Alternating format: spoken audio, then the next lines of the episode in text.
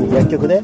あそうそうワクチン。うん。あワクチンね。あのニュースからね。そうそうそうそう、うん結局それがさ、うん。うん第4回目接種うん。うん進めてるんだけど、はーい。どこにお水？お水どこにあるの？で、うん。第3回目ぐらいから接種者がさ、少なくなって劇的に。うん。4回目なんかもう打たねえよみたいなねうん。そういう流れになってるじゃん。えっ、とワクチン肯定派もそろそろおかしいっていうふうに、うん。そろそろっていうかまあまあそれはちょっと言い方が俺たちから目線かもしれないからうん。あの打たない派からうん。だからそろそろって言ってるのかもしれないけどワクチン打つ人もまあいろいろいるよ。打たなきゃしょうがないっていう人もあの仕事。うんうんうん。で打とうかなと。うん。試しに打とうかなと、まあ、いろんなねあの人がいると思うんですけどもでもその中でも、うん。やっぱりちょっと違うんじゃないのかなっていうのがもう第3の頃からさ、うん。第3接種のところから分かってきたわけじゃん。うん。それで第4で、まあ、俺個人的にねうん。個人的にまあいつもあの個別にメルマガもう十何年撮ってるメルマガいろんなメルマガと有料のメルマガと、うん。まあ、そういう講座を受けたりしてるんだけどもその中からもうだいぶ明るみになってきて海外ではもうマスクもやめましたと、ね、あ。マッキーでもこの前見たけどね。そんなような状況で第4接種って言ってるのがもう本当にさあのあれだよね。バカボンの漫画を見てるようですよ。ねうん。今さマスクこれだけさ、うん。いやいやちょっとさねえね私この間、うん。ユージンさんとうん。双葉のうん。サービスエリアで中央高速ね。そうガソリンを入れてる時に、うん。エネオスなんですけど、うん。うん。入ってわーってつけたら店員さん近いところに遠巻きに見てるだけで、うん。マスクしてお願いします。マスクお願いしますって どっから言ってんうの、んうん。でそんなこと言われたのガソリンスタンド初めてだったんだけどさ、まあ、いろいろんな人がいるしなうん。なんて思ったんだけどさマスクもしていない国が海外ではうん。あると。ありますよ。っていうかもうそっちの方がむしろ多いんじゃないのか。ああ、うん。ちょっとそこはデータ取ってませんけれども、うん、なんで日本はこんなにさまあ情報鎖国って言われて久しい、うん。平和ボケって言われて久しいそれは戦後からね、うん。戦争負けてからね、うん、それまでは日本はもちろんインテリジェンスあの情報とかそういうこともうん。結構すごかったわけですよ、うん。うん。でもそこで、えー日本にも骨抜きにしてやろうっていうところからそういう風になったわけなんだけどもでそれがまあそのメディアのバックだったり、うんうんうん。この前さだいぶ前に言ったじゃん。忘れでも。その時に小戦戦勝国が日本に課したこれからこの人たちを奴隷とするためにやったことだけどもいきなり奴隷になれっていうんじゃ頭がいいから日本人は。それじゃ無理だと。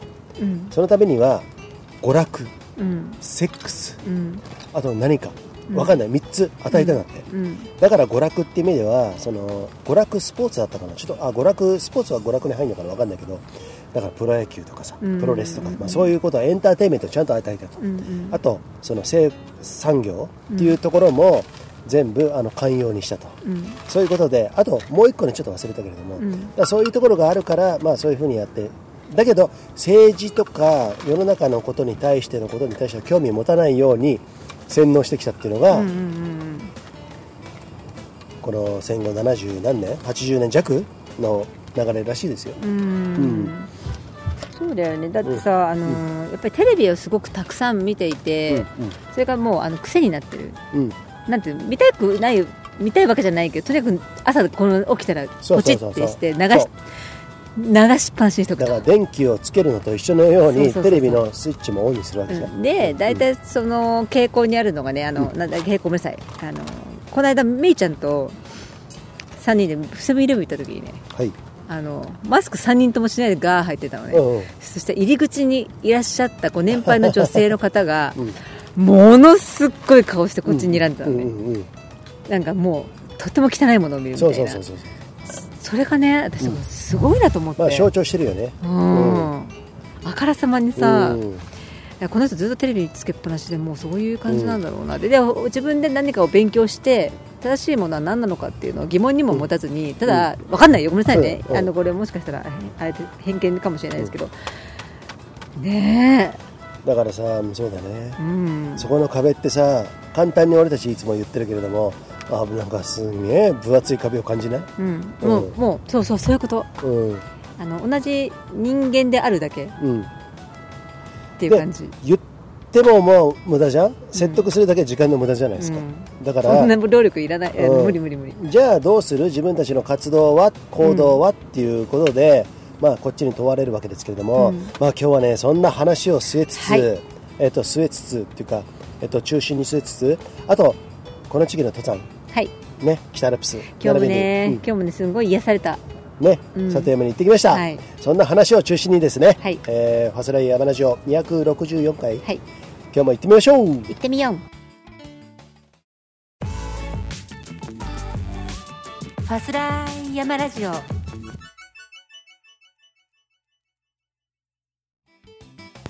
さてこの番組はですねさまざまなご協賛いただいておりましてその一つが長野県長町にあるスキーヤーオンリーのスキーリゾートブランシュ高山スキーリゾート。あほい。フランス高山スキーリゾートといえば、うん。えー、28日月曜日メイちゃんとですね、はいメイちゃん2回目のスキー体験ということでですねブランシュの高山スキーリゾート行ってまいりました。レアな話題だ。そう。そして？でこのファスライドも、えーと陰で尽力してくださってるいつもね、山ちゃん、はい。ペンションハーモニーを長浜町で営んでる、はい。山ちゃんがですね、うん。スキー検定員をやってるということで、もう子供さんたちをねうん。すごい大忙し急いる教えるのにようやくなんかね昨日乗ってきたねあの人もね。うんで、うん。めいちゃんこの日だったら見れるよってことでね、うん。急遽月曜日行ってきたんですよ。この子も春休み入ったん。でね、で私もついついてって。でまあ母ちゃんは BC ショートで裏山に行ったら雪がなくてガリガリガリガリやってたと。そうでその間、めいちゃんは山ちゃんと一緒にリフト何本も何本もね、うん。乗ってね、うん。あの頑張って。あのボーゲン君っていうさまあのスキーの先っちょが離れないようにああるね。ちゃんとねあのあのつがいプラスチックのあそうそうそうそう。そうそうをつけてもらって、うんうん。でボーゲンでビーってこう滑っていくっていうのをですね、あのやってましたけどねなかなかね、うん。あのいいんじゃないかなと思いましたよね見てて、はいうん。はいはいはい。はいまあ、そんなことをですね月曜日やってまいりまして。もうねあの目を見てて思うんだけどまあ、うん。どんどんあのセンスのあるかもセンスのないかもとにかくやってみると。そう、うんめいちゃんスキー楽しかった？スキー楽しかった。そうか、うん。転んで怖くなかった？うん、あの、みん、あの、今ご飯作ってる。そうか、じゃあき引き続きご飯作っといて。俺は子供には厳しいからね。で 最初はさ、ん。第1回目の時山ちゃんがもうぴったりくっついてさ、はいはい。あのーやってくれたんだけど、うんうんうん。滑って。今回はね目一人でポーンってこう放り出してバーって行かせるっていうのをやってたから。スキーってでも、うん。結構斜面が急だったりとか緩斜面とかあるけど、うん。怪我とか危なくないんですか？っていう質問があると思うんですけどそこに対しては、怪我とか危なくないんですか？うん、初めてやる人？何もやったことない人が、はいはいはい。まあそんなことをやったことない人。っ。ていう声がね今聞こえてきたんですけど。さっきのであの水。うん。どうぞいいですよどうぞ。落ちないようにね。そう。うーん。危なくないんですか？っていう人はやらない方がいいかも、そういうことです。うん。やらない方がいいです、うん。とにかくやってなんぼ。やってからのあの偶然の出会いというかあのね。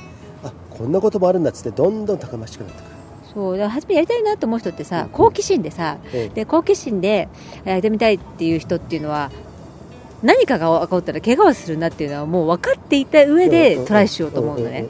でえ危なくないんですか？っていう人っていうのはうん。何かあった時にうん。第三者のせいにする人だからやめた方がいい、なるほどね。うん、なるほど。そういうことですよ。もし今これを聞いてですね危なくないんですか？とかなんかいろいろまあリスクを測るっていう面ではまあそれは真っ当かもしれないけれども危なくないわけがないじゃないですか。ああいうことでね、うん。だからどういうふうに制御するどういうふうにリスクを回避するっていうことに生きる力がついてくるわけでしょ。そこが一番すごくあの醍醐味というかね、うん。ある意味ね。で、うん。子供はあなたたちが思ってる以上に順応性ありますからそうです。ほっといてもどんどんねうんうん。あの洗脳された大人よりはよっぽどあるよね。もう見ててさ、だからメイちゃんのさ山のさ、うん。今日も言ってきたあの下りのあのセンスの良さとかさ、まあうん子供さんみんなそうなんですけどね、や柔らかいから体、うんうんあのスキーでもね、転んでもね、うんうーん、体柔らかいからなのかな、あうう受け身なんか取れないのにべちゃんってなるんだけど、うんうんうんもう大したことにはならないですよね。そうなんですよ、うん、だからねやっぱりでねあとね転ばせてたのは、ほい。あの本当にねあそこの先行ったらね崖が崖っていうかなんていうの藪に入っちゃうよっていう斜面のところで寸前で目を引き止めてバッてさ、あの襟首捕まえてうん。寸前に止まったんだけど、うん。目はそれが恐ろしくてギャーって初めてその時だけ泣いたんだけあど 好きね。ううん。ん、でもその体験をしてからね、うん。目がねバーって脱線するしそうに自分がなった時に、うん自分でちゃんと尻餅を後ろについて減速させてっていうのをねそれから覚えたんだよ。あそれまではねもう突っ込みっぱなし、ああ。あうん、なるほどね。やっぱり怖い思いして危ないんだっていうのはやっぱりね覚えさせないとダメだよね。そうなんだね。うん。うん。だからそこがさやっぱいいよね。うん。そういうことをやらせるっていうことはもうねちょっとねあの何？あの清水の舞台から飛び降りたつもりぐらいで、うん。子供をパッと手放さな手放さないと、うん。子供が将来自立はできない。そもう俺は少なくとも2人子供を育ててきて、うん。そうした、う、うん。たまに俺からうーなんつうのかな。鉄拳制裁みたいなことも やりましたけれどもうん。まあそういうことをね やりましたよ、うん、なので、えーまあ、そこら辺はね、まあ、こうやってあの皆さんね、えーお子さんを育てている世代の方、えー世代じゃなくても、えーそういう方たちもね聞いてるかもしれませんけれどもそういうことをですね皆さんね、えーやってみたらいかがなのかなと思います。責任は一切私は取れませんけれども まあこういうふうに私もやってきましてですね、うん、最悪のことはあると思いますよ。でも最悪のことはあるかもしれないけれどもそれは確率で言うとどのぐらいなのって言ったらさとても少ないと思うんですよ。だったらその多い方に、えーであの学ばせて子供を育てていく方が俺は賢明なのかなっていうふうにすごく思ってますんでね。はいそんなふうに思ってますよ。でマッキーああれマッキーいない。マッキーあマッキー。マッキー。ちゃんが水を汲みたいってずあっと言ってそういうことなんですね。川の水が怖くて汲めないんかなって、はいはいはい。うん。まあ、そんなことでですね。はい、えーまあねそんな子育て論っていうことも、はいはい。えー今ねやってますけれどもね。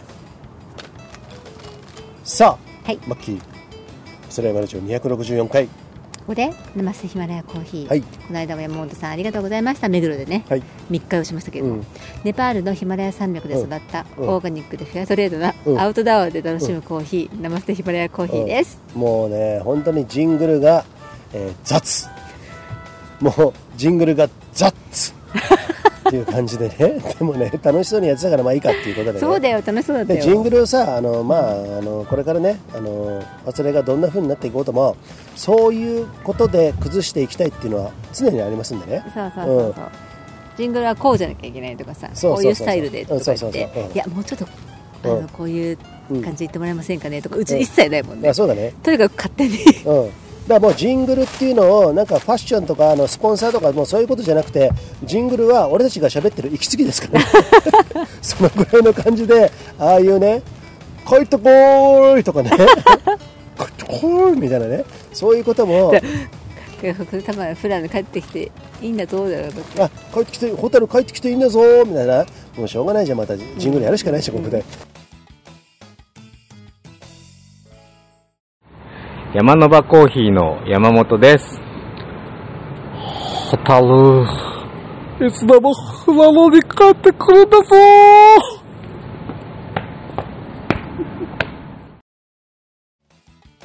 そ うでもねあれ崩したのはよしだったりするんだけど、その前に梅さん梅ちゃん秋田の梅ちゃん山岳ガイドのね。そうそうそう。いたんだけど一番初めに崩したのは一番とにかく最初の23回のうちにあのやってもらった松本大だよね。スカイランニングの。そうだねでみんな松本大です。みんな上田の担々麺食いに行こうぜ。関係なさすぎる。脈絡も何もない自分 JSA で結構さシビアにやってる割にはさ、うんファスラに出た時にはニュータンタン麺食いに行こうだぜ。いやでもさなんかだからさでで神宮出てもらった人のさちゃんとカラーが出るからいいよね。ああまあそうだね。の方が。うんそこはね、うん。みんなねあの気兼ねなくえーやってもらってますからね、うんはい。そういうところがとてもいいですよね。そうですね。うんさすが松本大うん。まあねあの第一子うん。設けてね、そうのうん。そうそうそらくんね。そうん。ん。そらくんね、うん。えー長谷川かなちゃん？ううん。んかなちゃんがなんと？うん。マッキーのファスライヤムラジオにうん。癒されているって聞いて私は本当に嬉しかったですけど。も前回も言ったけれどもね、すごいあの意外にな人だったからね聞いててくれると思わなかったからさ。みんなねこうやってねあのリクエストとかね投稿とか皆さんくださいね。そうです。あ投稿といえば？はいおっと。いいパスをもらいましたんでここで投稿ね。ちょっと一発ね。って言ってみたいと思うんですけれども。ぷにょぷにょぷにょしたお尻の下に。お尻はね俺はあんまりプニョプニョしてないんですよ。そう、うん。意外とプリケツだよね。そうなんですよね。お腹はプニョプうニョしてる、ん。そうなんですよね。プリケツマン子供だからって甘い甘くないからなお前。プリケツマンなってよ。ちょっと待っていくよ。俺ね子供に結構厳しいんですよ。マッキー思うでしょ。どう？厳しいっていうかん。なんか面白い接し方をするよね。あ本当？子供に子供に対して面白い接し方をする。えどういう接し方？なんかさうん。例えばその知り合いの子供とかさあの友人の子供とかになるとさ「うんうん。あ何々ちゃん」うん。って「何とかだった?」とか「学校面白い?」とかさ、うん。もう入り口がさう大人と子供じゃん。大人目線でのうん語りかけ。ユージンさんどっちかっていうとさそういうことじゃないよねうん。かといって友達な感じでもないよね。うん。なんかねうん。未知との遭遇って感じ。違う。あの子供に舐められたらダメだからおいお前ちょっと待って待ってこれよ。ってあのあーまきちゃん一緒に出さんでくれよ。うん。ちょっともうそこでストップな。こういう感じでしょ？要するに。あの子供だからってあの許さないぞっていうところが、ね、常にあるんですよ俺。あのそう言ってもね昔からね昔からあるんだよね。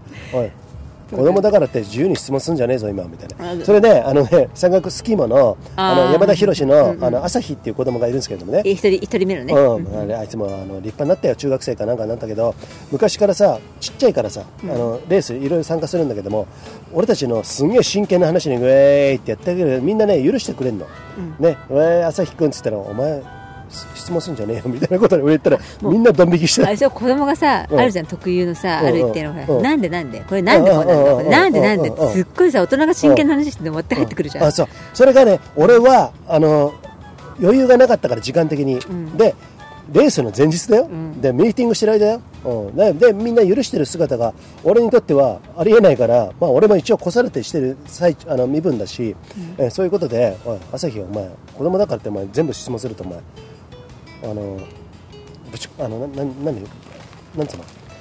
そういう感じ？許さねえぜみたいな、うん、許さねえよみたいなことことを半笑いで言ったら朝日がちょっとびっくりしちゃって そしたら周りの大人もみんなびっくりしちゃってそんなこと言われたこともなかっの林さんもびっくりしちゃったよみたいなね そういう感じ。あの平田さんあの塚池の平あ田ー民宿平田のねねあの下のねリビングのところでやってたんだけども、まあ俺そういうとこはある。昔から、うんそれ感じるでしょマッキーいやでもね、うん。あの気使わなくていい。あ本当？だ私だからあの、あまりにも結構強くミラのことを叩いたりするとちょっと強すぎじゃないのって言うじゃん。やめてよっつって。ってことは叩いたことがあるってことだよね。あの叩くっていうかどつく感じ。そうどつく感じ、そう子供にする強すぎない？っ つって、まあ、結構そういうことありますね、うん。でもたくましく育ってますよ、めいちゃんは。そういう友人さんの鉄拳を下ってるから、そうそうそうそうそうそうそう、まあね、そんなこと感じるけど、なのあの投稿ね、そう投稿、えっ、ー、と投稿じゃあマッキーあ、はい。俺が話しましょうか。今日はね、投稿ね一通来てますんでね、はい。最近はねこの不規則なファスライ、えー唯一毎回付き合っていただいているトミさん。ああトミーさんありがとうございます。富永和志さん、はい。えー題名アボカドを植えました。お。アボカドの種から芽を出した苗をしばらく水耕で育てて水耕でいいのかな？水で耕す。そう水耕栽培、うん。鉢植えにして5年。結構大きく1メートルくらいまで育ったので畑に植えました。すごいね。花が咲いて実がなるまであと何年かかるんだろう。ニコニコって感じ。でねうん。ある意味私の寿命と競争かも。えー、御年ね70歳、えー今年71歳になるのかな、ん。トミさんね、うん。すげえ元気ですよ。関係ない70歳って全然若いじゃん、うんうんうん。前回の自分の棚棚卸しの話で、ユージンさんが体の数値をきっと知っているよねとか言ってたので、なんで知っているのだろうと驚きでした。じゃああの図星図星なビンゴだったんだね、もう一応あれあれも一応比喩なんですけどね、うんもう5年くらい毎日風呂上がりに体重 BMI 体脂肪内し内臓脂肪筋肉量基礎代謝のデータを記録しています。私の私の行動は見え見えなんですね。ニコ 友人さんの痛風後遺症を早く回復して春スキー楽しんでください。はいトミーさんでした。ありがとうございました。すげえトミーさんさ本当にありがとうありがとうございます。そのまんまだったんだね。あ。でメイがねあのなんかこの草頭にかけて干し草をそれが面白いんいだけどもそのよりもマッキーの目の前にいる柴犬のあの感じ。今柴柴犬くんがですね飼い主さんに連れられて目の前にいるんですけども。飼い主のねお父さんがね柴犬を連れてんだけどマッキー柴犬ここで柴犬談話ね裏話。柴犬っていうのはね日本でまあいるじゃん,、いっぱい一番連れてんのかな？わかんないけど柴犬っていうのは飼い主を見切る、あの 大体みあのなんていうの？見切る？なんていうのかな？うんとね結構しつけがやっぱあの柴犬とか北犬とかっていうのは難しいって言われてるのは、あの人間に優劣あの上下関係何順位をつけると。こので家族5人構成だったらこいつは俺の上だろうか下だろうかっていうのを結構シビアにランク付けするのよ。それが一番現れるのが散歩の時に？そう散歩の時にね全く言うことを聞かない人が散歩してると引っ張る引っ張る引っ張る。で今ねお父さんの前を柴犬が歩いてます。ありがとうございます。ありすいません。綺麗な顔してんな。ねえかわい。い綺麗な顔してんね。ねまだまだお若いですよね結構。あ、これです。えっと、6歳と、6歳なんですよ。ああ6歳。そうなんだ。かわいいね。よかったはいね。ね またね。またねありがとうねって。うん。いいね。お散歩にいい季節になって。5歳です。ワンちゃんの方が年上だね。そう保育園ね。楽しい。うん。やっぱり。でありがとうございました。どうも。あ行かない。来た。お酒だよこれ。意外と噛んだりしますか？大丈夫ですか？とか言ってガン。あなんか柴犬のこの感じ。ね毛並みが気持ちいいよね。え女の子男の子どっちなんですか？あそうなんですね。男の子だっそって男の子。かそっかそっかそっかそっか。そっ普通芝かってこんなことさせないですけどね。こいつちょっと変わってるんで。あそうなんねですか？芝ね警戒心強いですもんそうそうねそうそう。うん。へえ懐いてんだねすごいね。人間に。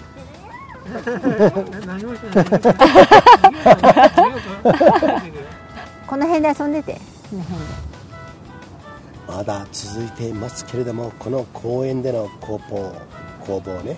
まあまだねいいちゃん。昔ね小説読んだんだけど「パークライフ」っていうの日比谷公園での、えー小説があったんですけどもそれを彷彿とさせるような内容全然違えよみたいなね。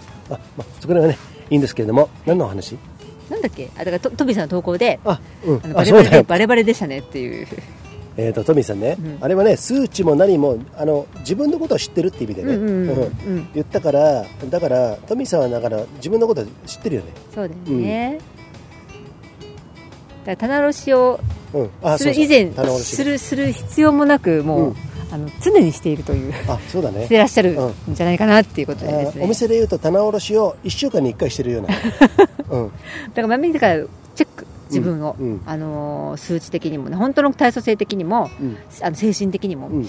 なのかなって思う。アボカドの話なんかさうん。なんかそんな感じがね。するんですよ、でアボカドがうん。先か俺が先かみたいなことをさっき言ってたじゃないですか、うんうんだからねそういうのもやってね。ね。とても味わい深いと言いますかね、うん。うんほっこりする。こういう大先輩がいてですね私はねとても参考になるところに幸せだなと思います、うんうん。うん。そうですね、うんこのねそんなうん。方がリスナーでいてくださるっていうのがですね、だからね俺はねトミーさんにはもう一方的な個人的な思いとしては、はい。もう本当にね唯一無二の爆発をしてほしいです、ああなるほどね。これからもどんどん爆発してほしいです、うんうんうんなんか俺なんかさいつも喫茶店行ってたらさ好きな子いてさやってさなんか好きになっちゃったんだよね。とかねそういうのもちょっとそういう爆発の仕方。じゃあじゃあそそれも一つ。ああそうですね、うん。でこの前さステーキねな、えー1キロに挑戦みたいなのあったからさ思わず挑戦したんだけどね。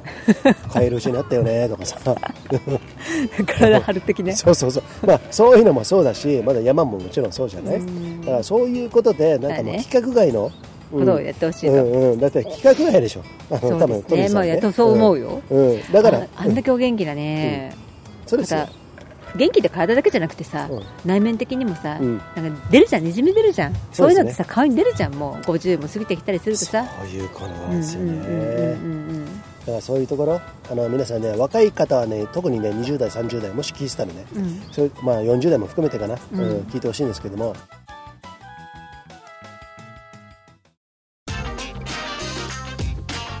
文林です。実は私もプリケツですマッキー。まあ、はい。い、ろんなこの人もねあの社会を見てきた。ね。は家族のものすごいお父さんのもとで育ってきた。あ、ものすごいおじいちゃんとものすごいお父さんだったからなのかな？そこがちょっとと両極端なところがあるんですけれども、うん。その中で育ってきて今は、えー季節して経営者となってねそれを継いでねはい。この前も私どもバンジーさん。はい。あバンジーさんね。はいあの私どもがあのマッキーが今社長で私もね今ね後でね。バンジー、えー合同会社の、えー一員としてね、はい。えーやらせてもらってるんですけどもその創設者の88年ですか今年で。そうあのね、うん、バンジー合同会社は創立88年です。ねそあのその前はね大宮田中商店ですけども。ああそうだね、うん。あのね元の名前が大宮田中商店で88年やってきてね。そうですね。ん今年バンジーに社名変更したうん。マッキーがね、はい。そのおじいちゃんにねお墓参りを。お墓参り行ってね。はい。言ってきましたけれどもまあでそんなことも、報告しましたいろんなこと。を、はい。はい。社名が変わってこれからどういうことをやっていくかとかね、うん。そういうことを報告しておじいちゃんよろしくねと。そうですね、うん。ゆじさん今日ははい。光城山にまた行ってきましたけれども、はい光城山まだ桜まだ咲いてなかったですけどもうつぼみが大きくなっててね。そうですね。もういつぐらいかななんてカウントダウンに入ってる大体ね俺一応15年目でしょ、うん。春が。多分ね、大体こっち来てねそうだと思うんですけど、光城山もう14年ぐらい知ってるんだけども、うん、吉野桜がねあの桜並木の吉野桜？ソメイヨシノじゃなくて？えっと吉野桜って。ソメイヨシノと一緒じゃないの？違うの？吉野桜っあて言うんだ。吉野桜って言わねえか。吉野桜はあの奈良か。あのうん。吉野、うん。だからソメイヨシノ。ソメイヨシノ。うんうんうん。うんの、えーがあそこの登山道のところを登山道の回廊をですね下からどんどん上がっていくっていうね。そう登そうそうそう。山さあの桜道っていうねそういう通称ね、うん。あのその登山道はですね、うん。全部桜でライン取りされるんですよ。そうなんですよ。ね。そうそう。あれすごいよねそこから見ても。の電球がさあのうんうんうん。地中に電線が埋まっててで電球がちゃんとねあってねそういうところがねあれ何千本って言ったかな？ちょっとわ何万本か何千本かわ分かんないけど。すごいよね。それが下からどんどん上がっていくの、うんうんうん。ただまだ今年は全くまだ咲いてないじゃん、うん。うん、東京ほどじゃないじゃないですか、うん。だからそういうところも、えー楽しみですけれどもね、はい。まあ、そういうふうにあの地元の人に愛されてる、でね今うん、今見頃なのが、うん。炭鉱梅炭鉱梅。炭鉱梅っていうねあの黄色いね。黄色いお花うんがちっちゃいお花がですうん。ねたくさん咲く木があるんですけどそれが、えっとね、その桜道にはたった1本1本だけうん。あるんだけど、うん。今日私たちが行ったさうん。光城山から長峰山をつなぐ、うん。えートレイルうん。にですね、うん。あの群生してるとこがあって、うんうん。まあ、そこハイカーさんとかにぎわにぎわってこう見てたりとかするんですけど、うん。見事だった。すごいいっぱいあっあそっか。た綺麗だった。あのねなんかマリモ黄色いマリモみたいな感じじゃない？ちっちゃい黄色い。なんかさミモザみたいなさ。ミモザよりは大きいけど。ミモザってあの何？黄色い花。丸丸っぽいさ。ああるんですね、うんカクテルの名前じゃないですね。あっていう花を模してミモザっていうカクテルができた。あそうそうそうそうそう。シャンパンをオレンジジュースで割るのもミモザって言うじゃないですかそうそうそうそうんねあそうなんだ、うん。でいい匂いしましたよあれ。ね。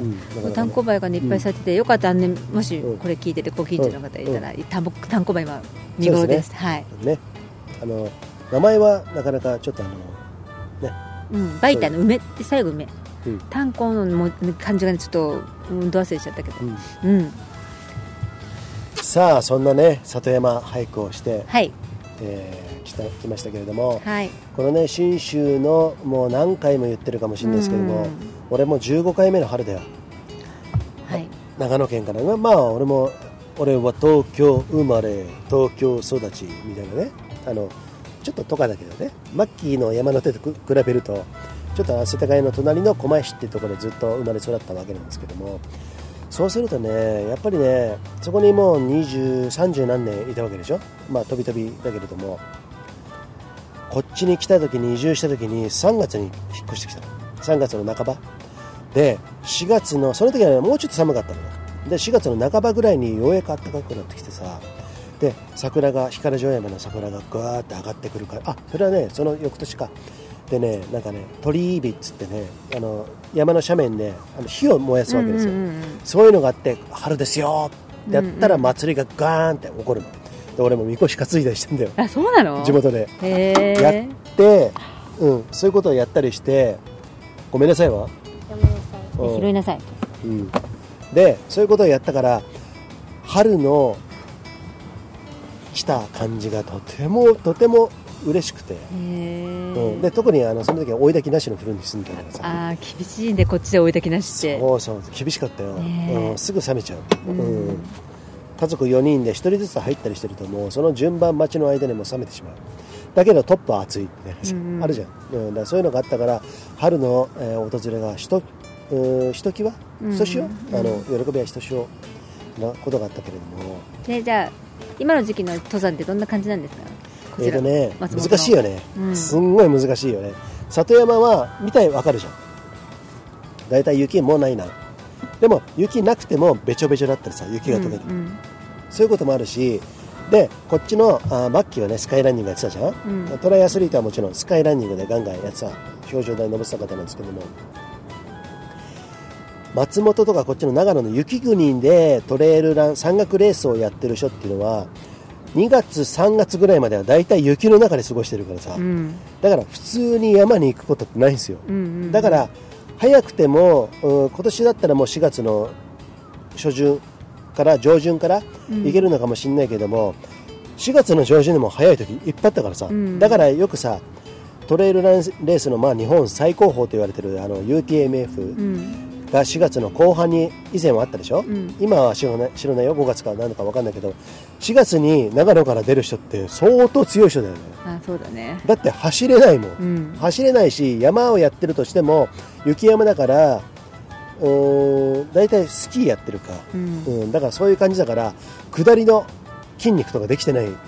あとはもう間でロードのさ峠走とかねあまあもうそれしかないよね、うん。ロードの峠走も凍ったりしてさ、まあ、普通にはできないよね、ううんんやっぱりできないからだから春って結構こっちはアドバンテージが低いなっていう感じがとてもあるんだけど、なるほどね、うん。マッキー的にはそそこら辺は見ててどう思う？この信州の今の3月。私さ上田に住んでたじゃない？1年うんあそっか。その時も厳冬期だろうが雪が降ろうがうん。氷でつっつんだろうがうん。絶対に走ってたからうんうんう100%ん。だからどんな状況でもトレーニングができるってそいうのはっかそっかであでだからその山の中には入んなかった。あそっか。峠走をずっとやってた。もうごうん。あの何すごい一番寒い時は。うん。であのスパイク付きのうんうん。ウィンターシューズあるじゃない？スノーシューズみたいな。うん。そういうのを履いてもう走ってたよね。普通の道を。もうだから山岳レースする人はもうそれしかないよね、うん。だからないよね。で山岳スキーレースっていうのがさ4月まであるじゃん。だうん。からそこの移行が一番難しいのかなと思うようん。ね山岳今も今も山岳スキー今度白白馬八方バーチカルありますけれども、あそうですか。うん、そうおー。4月にね、うんうんうんうん。うん。だからそこはあるけれどもそれを目指してやってる人っていうのは多分あんまり走っガチで走ってるうん。よりは山にスキーで行くでしょ。だからそこら辺の移行かな。なるほどね。アクティビティの違いっていうか、あのうんうんうん。うん。そういうのがありますけれども、プロ山岳ランナーの上田瑠衣です。Don't think big. 考えすぎんなよ。どうですか？今のこの今日の北アルプス、はいはい。さっきから見てましたけども、うん。ずっと山の上からえーとね、この前一気にさ、またさ、寒気じゃないけれども、南岸低気圧なのかわかんないけど、雪が一気に降ったけれども、うん。で、ふもとまで白くなりました。でも一気に溶けたね、うん温度が上がってね。うんうん。うん、だから北アルプスの常年岳、私たちがね、あの足しげく通う常年岳は、これから行こうと思ってますけれども、はい。下はもうトレランシューズだね。そうだね、うん、っていうかさ私たちうん、私もそうだけどユージンさんもそうだと思うんですけど、自分史上一番運動してないと思うんもう、もうしょうがないね。ですよその状態で常年いけるのかって私はちょっとさすがのマッキーも自信がないですけど、うん。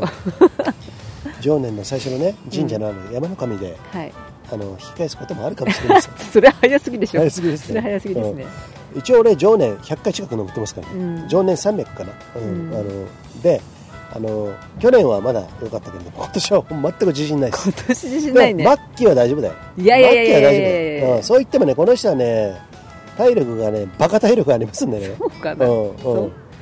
まあでもうーんそうですね。平沢白沢天狗ぐらいですかね。あのもう BC ショートできるっていうとえーとうんまあ、あとねちょっと岐阜側に行ってね、うん。とかね。あとは北アルプスの上に行けばあの嫌おうなくできます。それね。うんうん。それはできるよね。ただ下をうん。登る体力があるのかっていう、ああそうだね。まあそこは普通の登山だよね。うん。ただ重い荷物をちょっとねあのスキーを背負っていかなきゃいけないんで。ね、うんうん。そこら辺はありますけれども。今日もなんか左のまあうん。足の親指の付け根が痛いとか言ってる人がいますけれども、そうですね。もうね本当にね俺はねあこれねこの場を借りて、はい。ちょっと言わせてもらいますけれどもうーんと昔昔昔っていうか今もあるのか。厄年ってあったでしょ、うん。厄年ってね40男だと41歳2歳ぐらいなんですよ。翻訳翻訳。今あの車ガツンってぶつかってったけど大丈夫なのか 大丈夫でしょ。下がぶつかっただけでしょ、すごい音だったよね。今うん、うんあすいません。はい。でだからその翻訳っていうのが41歳か2歳か忘れたけれどもまあ俺ももうあの78年前に終わってるんだけれどもね。今50歳ですよ。うん。で厄年って何かなっていうとそれまでの月が来る年なのかなと俺はちょっとなんか把握したのね。うんうんでその時は来なかったけどそれが今49歳から50歳で来たのかなっていう感じがするんで、ううこれだけ山に入れてない一方でマッキーはなんでこんなに山に入れてないんですか？まあまあちょっと一緒に俺がやってる。えだって一人で行ったらダメだって言うじゃんこの人ね、うん。縛りが厳しいんですよ。私がねうん。一、人でうん。BC ショットするのはやっぱこうあの危ないとか不安だってそれは分かるんですけど、うんうん。他の人であまり入っちゃいけないっていう。のね、えそれ言うの？ここで。ね。だからいけてないんですよ。うん。そう。まあ労働ねうん。あの適当に走るならまあいいんですけどもう労働走る気にはならなくてうん。どうしても、うん。で山もうん里山を走る回るっていうよりはちょっとやっぱり大きい山行きたいなっていうのもあって、で今行けないけど雪があるから、うん。どうしても BC ショットになっちゃうけどね、うん、うん。うんはい、ちょっとちょっと動揺してますけど。なんで？なんで？それ言うのかなってちょっと思ったんで。あのさすがに BC ショートは危ないよ、ううん。んだって自分で一人で入ったでしょ初めて。あこの間プランシュでね。顎にもう傷をこさえてるけれども、はい。そんなのは大したことないじゃん、ううん。ん大したことないけれども、うん、あの俺も何度も一人で入ってきたけれども仲間がいない時は、ううん。ん。BC ショートやる前からですよ、ううん。んやってきたけども。やっぱりもうあのいつ死んでもおかしくないなってことは何回かやってきたから、うんやっぱりそれだけあのトレイルランとか普通の山で言えばまだ大丈夫なんだけども、うん。スキーはもうちょっと別格じゃん。うん。山にバックカントリースキーっていうのはさ。ん。そうだね。うん、だからそれはマッキーに一人で行くのはうん。ダメだよ、うんうん基本的には、ううん。んダメだしまだあのメイもいるしね。っていうところもあるし、まあちょっと以前パートナーを亡くしたこともありますんで、ううん。んそういうこともあります。一方でそこで 何さっき言った。え？あの普通の山もそうそうそうそう。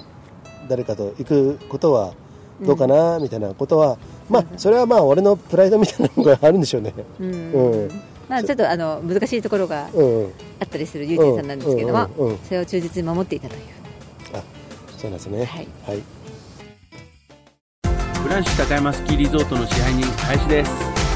今シーズンから BC ショートのツアーをやります。皆さんいらしてください。待ってます。カモン。さあファスライムラジオ。264回。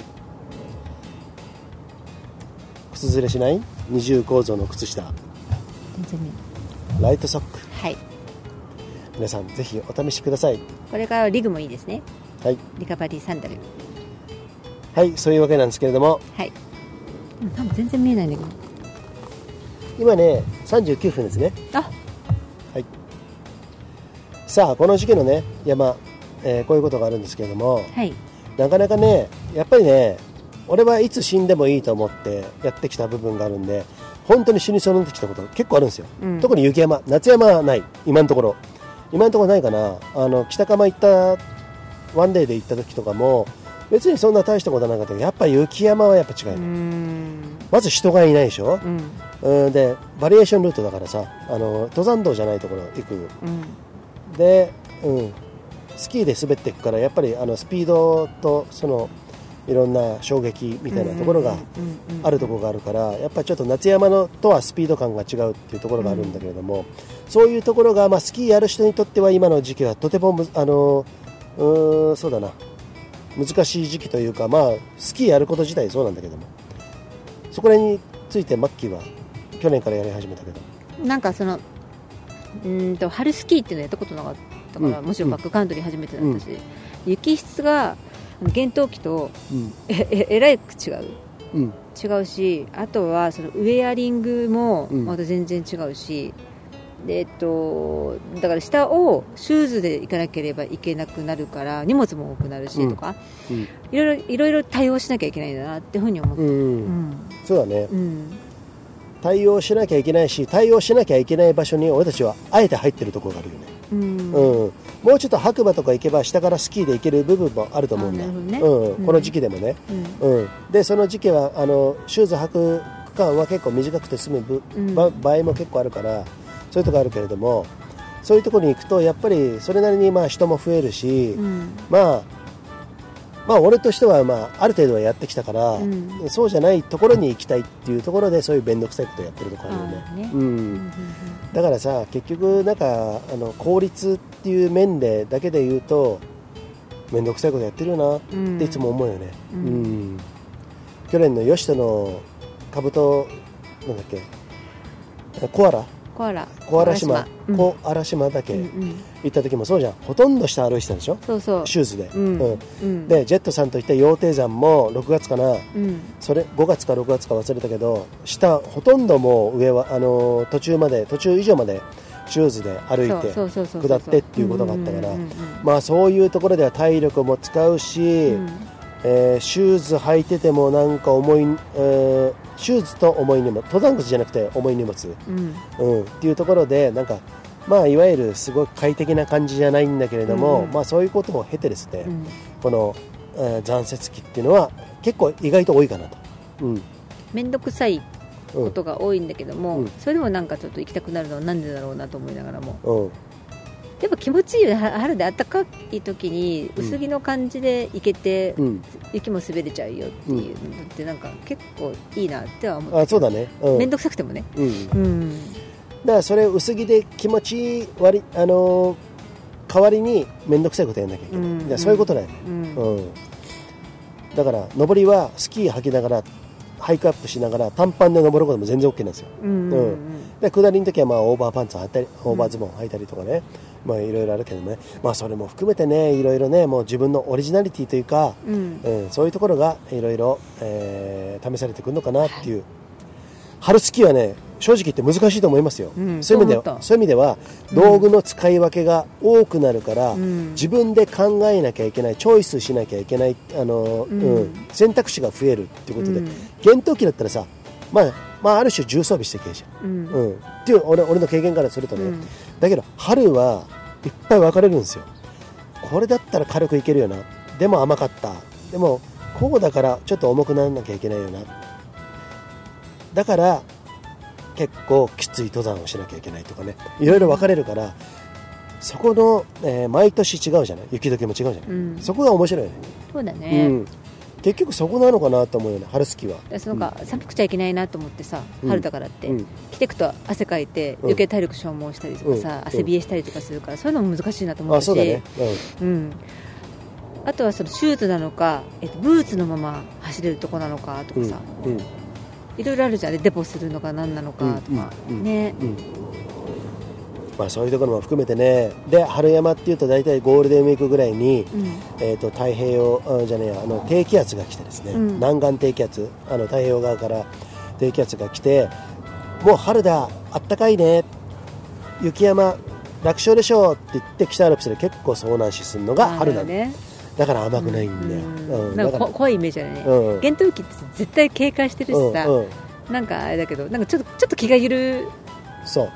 そういうところ。たりするところ。うんうんだからねだからその変化に対応いかに対応できるだけの選択肢とあの効率性、でそれってさ、うんうん。何回も何回もさ同じなんかさ何年もさ、うん、うん春も厳冬期もずっとやってきた人じゃないとその同じところで、わかんないよね、うん、分かんないしやってる人も多分分かんないと思うよ、うん。うん毎回あれでしょ、うん。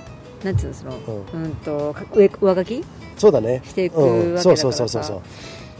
で記録つけてる人はともかくだけど毎回忘れちゃうからね、うん。うん。あこの時こんな感じだったなっていうのがさ例えばさマッキー分かると思うけどうーんとまあ厳冬期もそうか。あのスキーの上に雪とかひっついてくんじゃんあこのシリコンスプレーもうん。良かったすごい。ね、シリコンススプレーっていうのをね、うんうんうん。えっと、前からあの言われてたけれども、まあ、そういうのを塗ってつかないようにするとか、うん。しあの雪がついたらその分重くなってしまうから一歩一歩がすごく大変になるとかね、うんそういうのも含めてだしあとワックスでねうん。ワキシングの技術含めてこのワックスを選んでこの、えーシールに塗っとこうとかさそういうことも水分、うん。多めのためのワックスとか、まあ、そういうことがねめちゃめちゃあるから、うん自然の変化に対応しながら、ねうん。こちらも、えーね、そこで選んでいくのかなっていうはい。ところが、だから毎回ですよ。40代後半で仕事を辞め日本一周中の高秀です。バスライ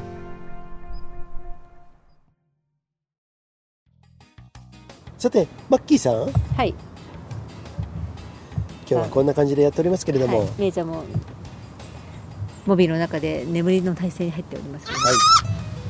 めいちゃんこれお片付けしてくれ。今ね45分経ちましたけれども、はい。さあこの時期のね登山っていうものをね、うん。うん、ねえまだ遊ぶんだ。じゃあ遊びなさい里山はねだいぶねあのもう雪も溶けて、えーこっちはねシューズで OK なのかなっていうね時期になりましたけれども。でもいああそこどうかな？美しはまだあるよね。美しはねあの多分まだ。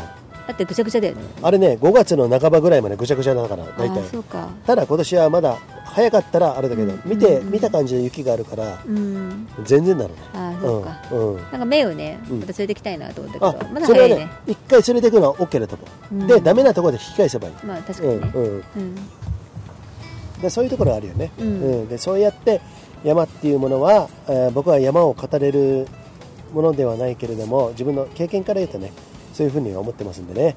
皆さんね、うん。まあ、東京の山とこっちの山って言ったらねまだまだその季節的にいろいろ違うところがありますんで、うんうんそこら辺はねあのちゃんと、うん、今頃高尾山の花見とかってすごいんじゃないかなとかって思っちゃいますよねあそうなのね、うん。えそういえばさマッキーはスカイランニングバリバリやってた頃うん。上田から、えー長野の上田からね東京に、えー戻って1回。はい。そこから行って行くべき山っていうのは高尾山だったの？もうもう高尾。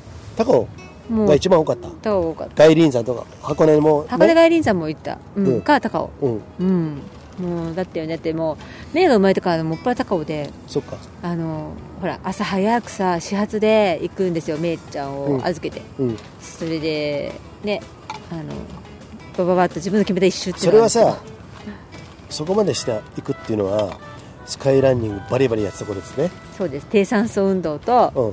あの組み合わせ実装と、うん。やっぱ実装やんないといくらマシンやっててもダメだから、その頃一緒にやってたトレーニングの、うん。えーしげちゃん。中しげちゃんもそうだし あの三浦雄一君ね三浦雄一君ね一緒にね、うん。あの走ってもらったんですよね、興味持ってね、うん。あの僕行きますとか言ってね、ね。言ってくれて。そうあと亡き西田ゆかりもたまに来てくれたとか。ゆかりさんもそうなんですよ、うん。うん。そうそうそう。一緒に走ろうなんて言ってくれてさ、あの12時夜12時発でね、うん。みんなでヘッテンつけてもうね入ってさ、聞くだけでもうね寒気がしますよね。でね高尾の今の3月とか4月っていうのはどんな感じなんですか？もう雪はないの？ないの？あのさうん。たまにドカって3月降るじゃん。うんうん降るね。あれ南岸低気圧ね。うんこの間あってそれが、うん。であれ以降はもうないと思う、あそうなんだね、うん、あー。じゃあもう何？ね上では出店があったりとかそういう感じ？そうあの城山っていうところではあのあ天狗さんがいるところですね。うん。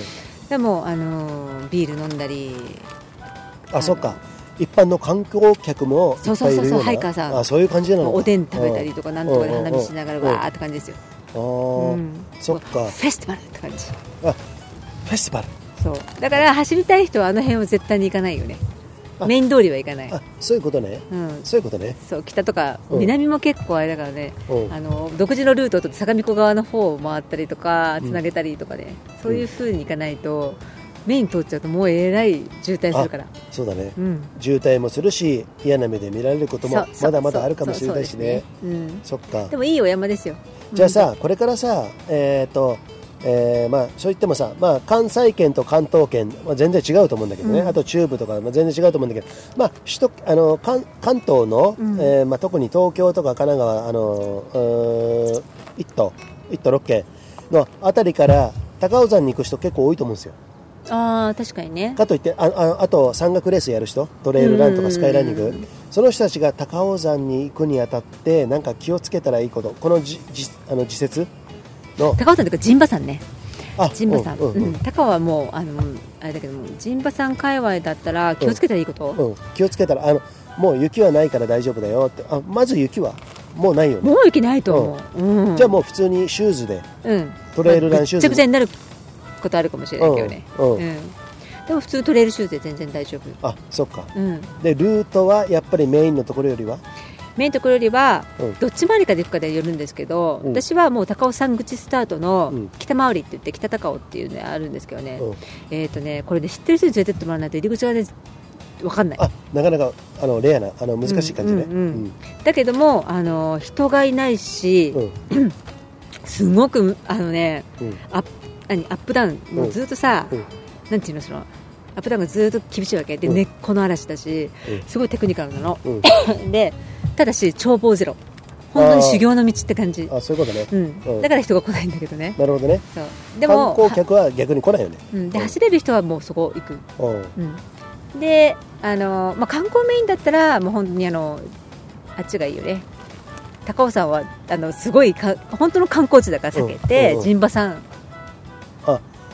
陣馬山に直接行くルートが？陣馬高原下っていうバス停で降りてそこから行くルート。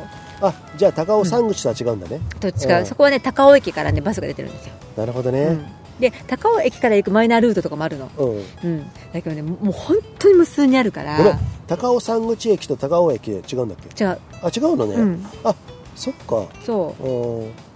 俺たちからするとさ高尾山口しか知らないよ。高尾山口は敬語じゃん。うんで高尾高尾駅は中央線だから。あそっかそっかそっか、うん線が違う。なるほどね。うん、ただ温泉があるのは高尾山口で、うん。えっと綺麗にさ、うん。あのーしてさ、うん。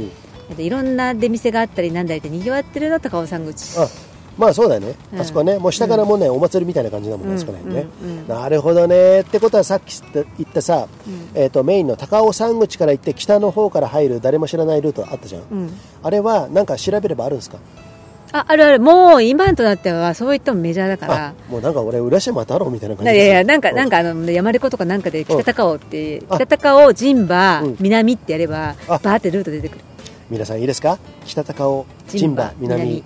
あの空いてるところでガチで、えー練習したかったら、はい。そっちに行ってくださいね。マッキーが足しげく通ってたはい。北高尾陣馬、南南っていうのはですねねまあ、朝行ってそれ一周ぐるってやって、もう汗だくでシャワーも別にうん。駅のトイレで着替えて帰るみたいな、でもさ駅にさ温泉あるんでしょ？あ高尾山口はね、うんうん。うん、そうそう。たまに高尾駅からって走ったりもしたことがあったからそういうことね。その時はもう高尾駅はロッカーあります。駅でもただロッカーで駅のね、うん。構内なの。うん。駅のホームだ。ホームにしかないのね、うでホームで預けてそこ300円、うん今変わってるけど300円、でそこすぐ隣に公衆便所あるの、うん。でそこでパッと着替えられる人はそれが一番安い、あわかる。うん。そこであのあのデオドラント。そうそうそう。なんとかで、ね。かウェットで拭いてね体を、拭いてでもねそれね意外と皆さんねうわ汗ばんだ感じでそれやるのかって思うけど結構ねそれやってすっきりしてあの着替えると意外とすっきりして電車乗れるよね、大丈夫だよね、うん大丈夫だったです真夏でも、わかるわかる。その感じね。でそこの売店ね、うん高尾ね、うん。高尾の売店にある天狗のパン。天狗パン、うん。これ美味しい。ちょっと食べてください。天狗パンですって。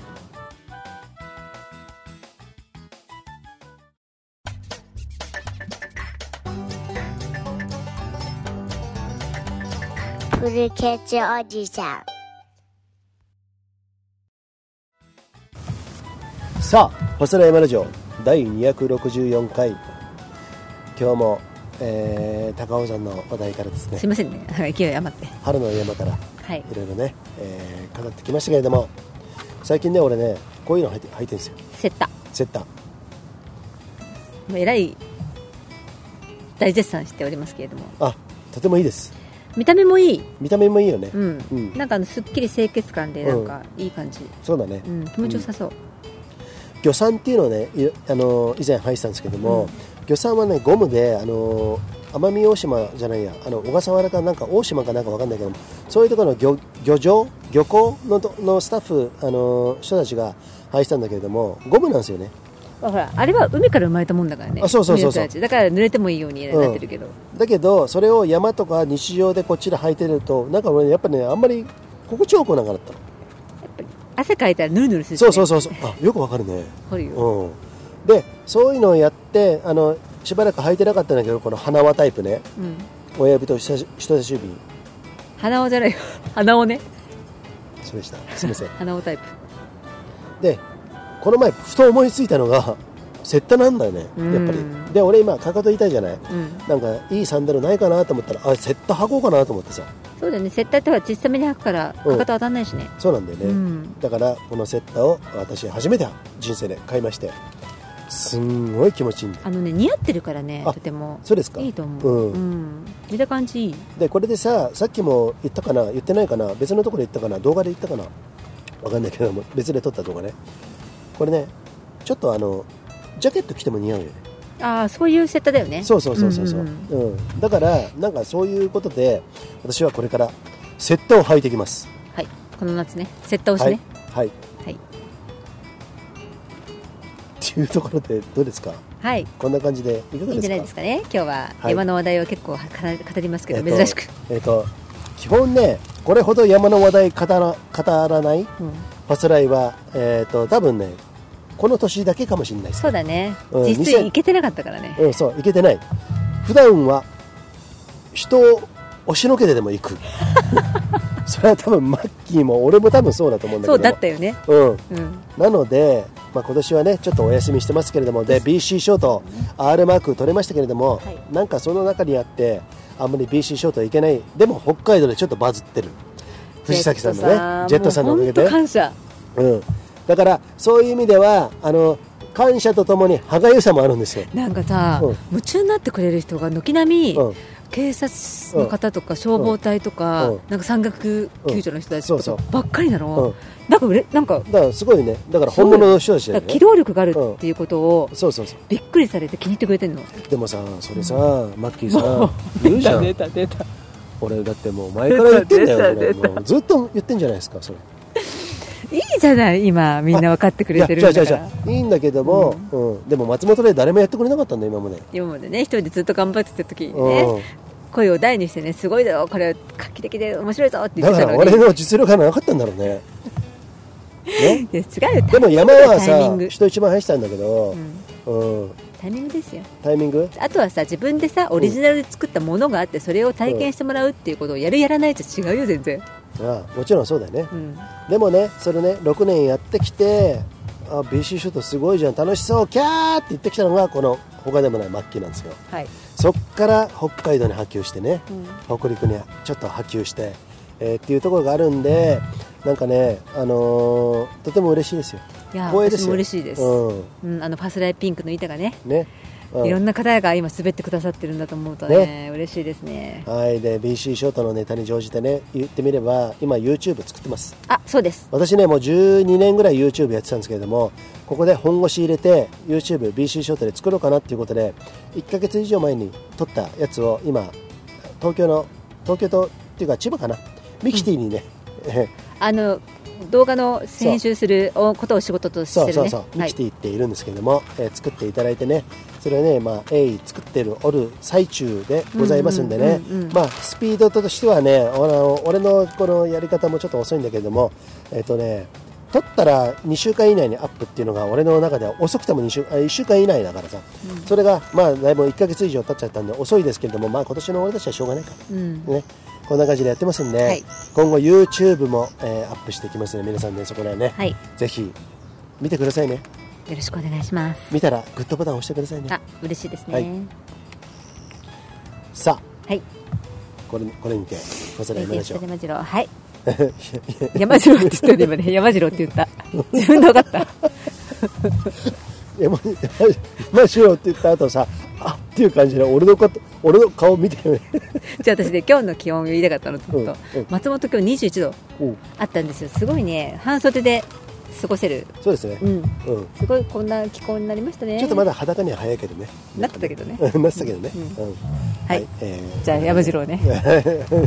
山城ね、うん京都には東四郎っていうねお菓子がありますけれどもね。あ違あうわ。ちょっと藤村のうん。ベビーシュー買いに行きたい。あるかな？あこれからね今日はねえータンパク質ばっか取ってねマッキー改造計画でね今ねマッキーをめちゃくちゃ食べてるんですよ。ただタンパク質が多いんでその脂肪とタンパク質。で炭水化物もちょっとね取ってるところなんですけども糖分？とあ糖分っていうか、えースイーツね。スイーツそう。スイーツはもうスイーツだね。スイーツはねなんとかねあのねた食べやすい。うん、それを、えー松本インターの近くの、えー松村のベビーシュー。藤村ね。あ藤村だ。え？藤村じゃないの？あそうだ。藤村のベビーシュえ違かったっけ？そうだよ。よね。多分そうだよ。あれ？藤村じゃないや。あ違うよ。なんだっけ？藤村はだってバターサンドしボダーサンドだ。うん。なんだっけ？ああ分かった。イケア。イケアじゃねえ。やごめんごめん。えっと正村正村だ。うそうそうそう。全然違うこのチュロス野郎。あじゃあカタカナでカタカナでそんな感じでしょ？ねそれを買って、えー今日は帰ろうか。ね甘いもんでも食べてね。正村で。で正村のベビーシューね。皆さん正村のベビーシューめちゃめちゃ美味しいです、うん。これ変なもの入ってない。そう。ぜひ、うん。そう。松本に来たらはい食べてください、というわけでございまして、はいファスライマラジオ第264回はこの辺で失礼したいと思います。よかったら皆さんコメントくださいね。コメントくださいコメントはトップページ、ホームページのファスライマラジオのホームページの、えートップページ今から。山次郎って ちょっと言ってね えよ。ちょっと待って。えっ、と、リクエスト欄の、えっ、と、から、えー送りますんで、送れる、送ることができますんでね。よかったらそれから送ってくださいね。たはい例外なく全部ご紹介します。はいはい。ということで、よんろしいですか？はいはい。それではフスラヤマラジオ第264回最後までありがとうございますそれでは See ya! See ya!